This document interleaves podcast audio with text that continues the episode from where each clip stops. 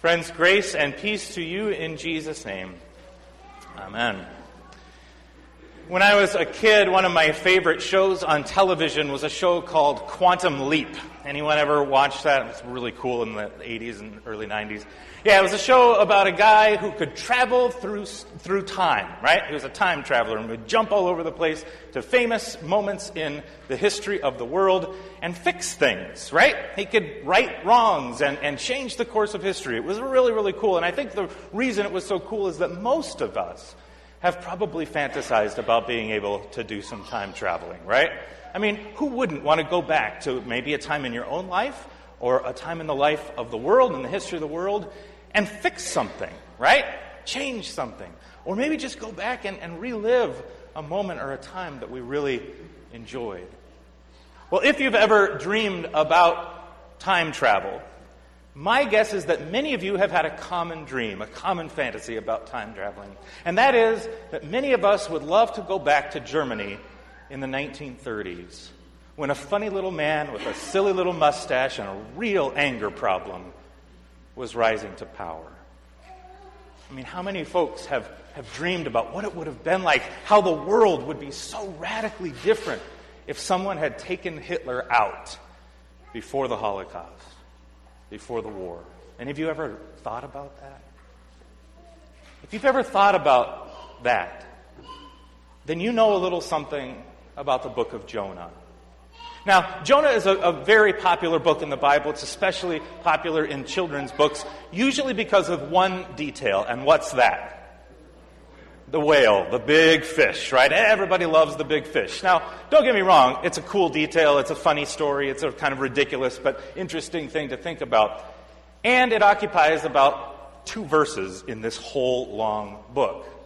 Uh, to say that the book of Jonah is a story about a big fish is a little bit like saying the Titanic is a really long movie about cold water. Right?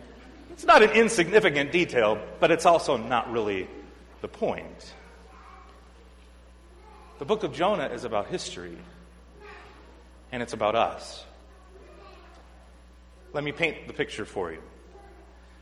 We're pretty sure that the book of Jonah, the story, takes place uh, uh about 100 years or so before the Assyrian Empire, whose capital city was Nineveh, rose up and utterly destroyed, devastated the kingdom of Israel. This story takes place about 100 years before the empire of Assyria, whose capital was Nineveh, rose up to destroy the kingdom of Israel. We're pretty sure that the story is told and written down for the first time about a generation or so, give or take, after the kingdom of Assyria, whose capital was Nineveh, rose up and utterly destroyed the kingdom of Israel, God's people. Let that sink in for a moment. Imagine, if you will, huddled with 20 other people around a fire in a refugee camp, several hundred miles away from your home that no longer stands because it was bulldozed, razed to the ground, along with the rest of your city by that evil, awful empire. And you're hearing a story about a time when God could have wiped them off the face of the earth. But instead, God showed mercy to the very people who would destroy your home. This was God's Hitler moment. If God had ruined the kingdom of Assyria before they got powerful enough to take out Israel, how would history be different? If Jonah had gone to Tarshish and not ended up in Nineveh, and the people had not that day turned around, I mean, most of us have had at least one good day then maybe the kingdom of Israel would have survived. That's why Jonah doesn't want to go to Nineveh. Because Jonah knows that God is gracious and merciful, slow to anger, and abounding in steadfast love, which is cool when it's for you, but not for them. And so he runs the other direction. And then there's that whole thing with the boat, and there's the thing with the whale, the fish, and he gets puked back up on the, on the shore after spending three long nights pondering his decisions and doing what any normal person would do when they finally come to the end of their rope. When they've run out of options and can no longer do what they wanted to do. He prays. He prays that super articulate prayer that all of us pray in the long, dark night of the soul. Help a brother out, God. I can't do it. I'm at the end and it's all you. And so God saves Jonah. And he sends him back in the direction that Jonah was supposed to go. And he finally makes it to Nineveh, the capital city of the Assyrian Empire. And he goes there and he preaches a five word sermon. You should be so lucky. five words, 40 days, and y'all gonna die. And they listen. And on one good day, their hearts are turned, and God is merciful. And Assyria lives to fight another day. And Jonah is irate. He knew this was going to happen. He knew that this was God's heart. And he didn't want them to live. And I don't blame him. And so Jonah goes and he sits in the desert and he sticks out his bottom lip and he pouts and he is good at it. I know some people who are really good at pouting. And he sits down with a big harumph and God looks at him. And you know, sometimes when, I won't name any names, but when people are pouting, they look a little ridiculous and really all you can do is just laugh. So God messes with Jonah a little bit, right? God says, Oh, are you angry? It must be hot out there in the desert. How about a bush?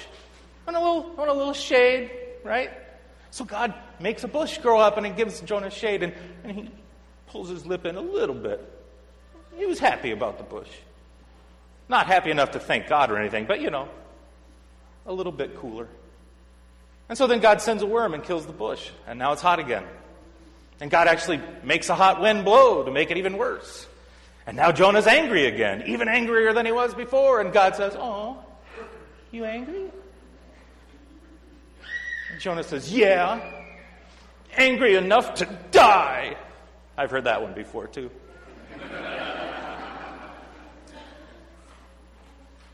and God says, Why? Why are you so angry? And Jonah says, Because I knew that you are gracious and merciful and slow to anger and abounding in steadfast love. How awful. How awful that ours is a God who is gracious and merciful and slow to anger and abounding in steadfast love for that guy. So Jonah is angry. And I think, I think the bush and the worm don't get enough play when we tell this story. I mean, the fish is interesting. But this little scene here out in the desert, it, it points us in the direction that this story longs for us to go. And that is that God needs to remind Jonah and us that he too lives and dies by the grace of God alone, just like them. That he too lives and dies by the grace of God alone, just like them. Nineveh still exists, by the way. The name has changed, but the very place where Jonah is sent is now a city called Mosul. Perhaps you've heard of it. It is the self proclaimed capital of the self proclaimed Islamic State. You know, ISIS? That's what this story is about. This is a story about God showing grace and mercy to them. Now, don't get me wrong. We live in a complicated world where we have to make difficult choices about war and peace and how to vote and what to do with the time that we've been given and how to be safe and merciful and just and how to live to love another day. And none of those choices are simple. And I, in no sense, want to say that, that we should not fight back against terror in the world or work to protect innocent people from horrible crime. And this might be the perfect time to hear the story of Jonah in your life or the life of the world. Because it is a challenging but hopeful reminder that our lives and the life of the world and every historical moment, as grave and great and powerful as it might feel in the moment, all of it is held in hands that are bigger and more gracious than our own. That God has the long view and indeed holds all of history in God's abundantly gracious hands. In a few minutes, we will literally be surrounded by the great cloud of witnesses. And the hundreds of names that will flood this room are just a drop in the ocean of all those who have died in God's grace. And I know because I wrote them down that there are people on that list, names that will evoke this day and will surround us at the table, names of people who died way too soon who I desperately miss because they had so much more to give, so much more to teach me. And I know that there are names on that list that I'm really not sure I want to sit next to at the heavenly banquet. People who had one job and could not do it. People who struggled to live lives of faith because they were too distracted, bogged down by demons of addiction lives ended far too early, who could have, could have done so much more. There are people on that list who perhaps you dearly miss and love and long to be with again. And there might be some folks on that list that, well, we can let them go. But God won't. And God never will. Because God is gracious and merciful, slow to anger, and abounding in steadfast love. And that is true for all of those names. It is true for every corner of creation, and it is true throughout all space and time. And it is that grace and that grace alone by which we live or die. And thanks be to God for that. Amen.